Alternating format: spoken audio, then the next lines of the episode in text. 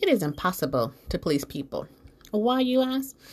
Because of our complexity, because of the way we think, because of the way our minds work, because we don't really know what we want.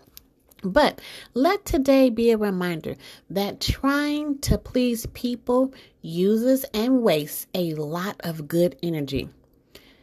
But pleasing God with your obedience has a much better result and reward. Why not try God?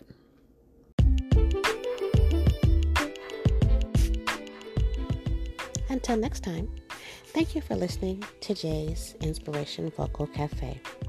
Feel free to share this podcast with your family and friends because together we can be the change that we want to see in our world. Take care.